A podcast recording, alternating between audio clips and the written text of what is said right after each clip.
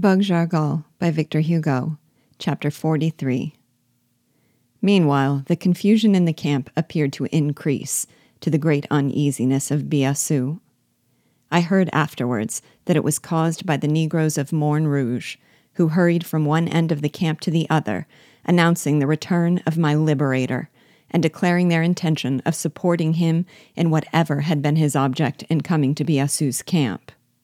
Rigaud had informed the Generalissimo of this circumstance, and it was the fear of a fatal division in the camp that prompted Biassou to make some sort of concession to the wishes of Pierrot.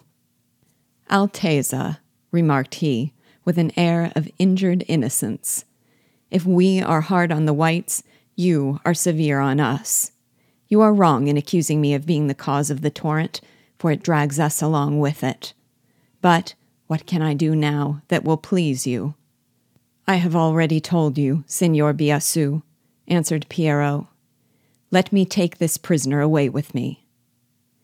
Biassou remained for a few moments silent, as though in deep thought.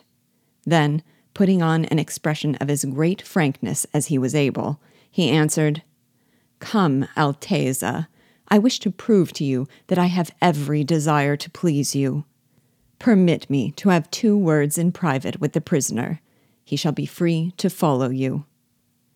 Yes, if that is all, replied Pierrot. His face, heretofore proud and distrustful, now glistened with delight. He moved away a few paces. Biassou drew me to one side into a retired part of the cavern and said in a low voice, I can only spare your life upon one condition. You know it. Are you ready to fulfill it? He showed me Jean Francois's dispatch.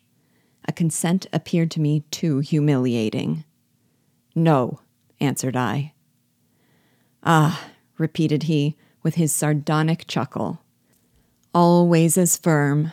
You have great confidence, then, in your protector. Do you know who he is? I do, answered I, quickly. He is a monster, like you, only he is a greater hypocrite. He started back in astonishment, seeking to read in my glance if I spoke seriously. What? exclaimed he.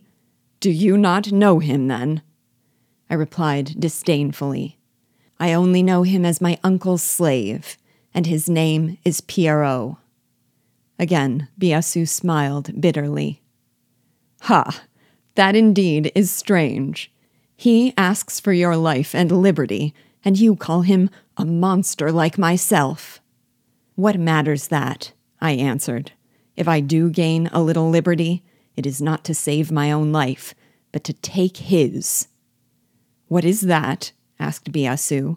You seem to speak sincerely, and I cannot think that you would trifle with your life. There is something beneath all this that I do not understand. You are protected by a man that you hate. He pleads for your life, and you wish his death. Besides, it matters little to me. You desire a short spell of freedom. It is all that I can give you.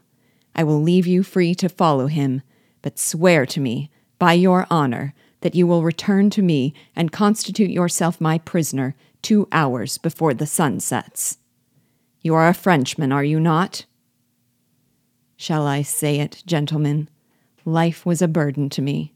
Besides, I hated the idea of owing it to Pierrot, for every circumstance pointed him out as an object of my just hatred. I do not think for a moment that Biassou, who did not easily permit his prey to escape him, would allow me to go free except upon his own conditions. I only desired a few hours' liberty, which I could devote to discovering the fate of my beloved Marie before my death. My word, which Biassou, full of confidence in French honor, asked, was a sure and easy way of gaining a day. I gave it. After having obtained it, the chief approached Pierrot. Alteza, said Biassou, in obsequious tones. The white prisoner is at your disposal. You can take him away. He is free to accompany you. I had never seen so much happiness in Pierrot's eyes. Thanks, Biassou, cried he, extending his hand. Thanks. You have rendered me a service which places me entirely at your disposal.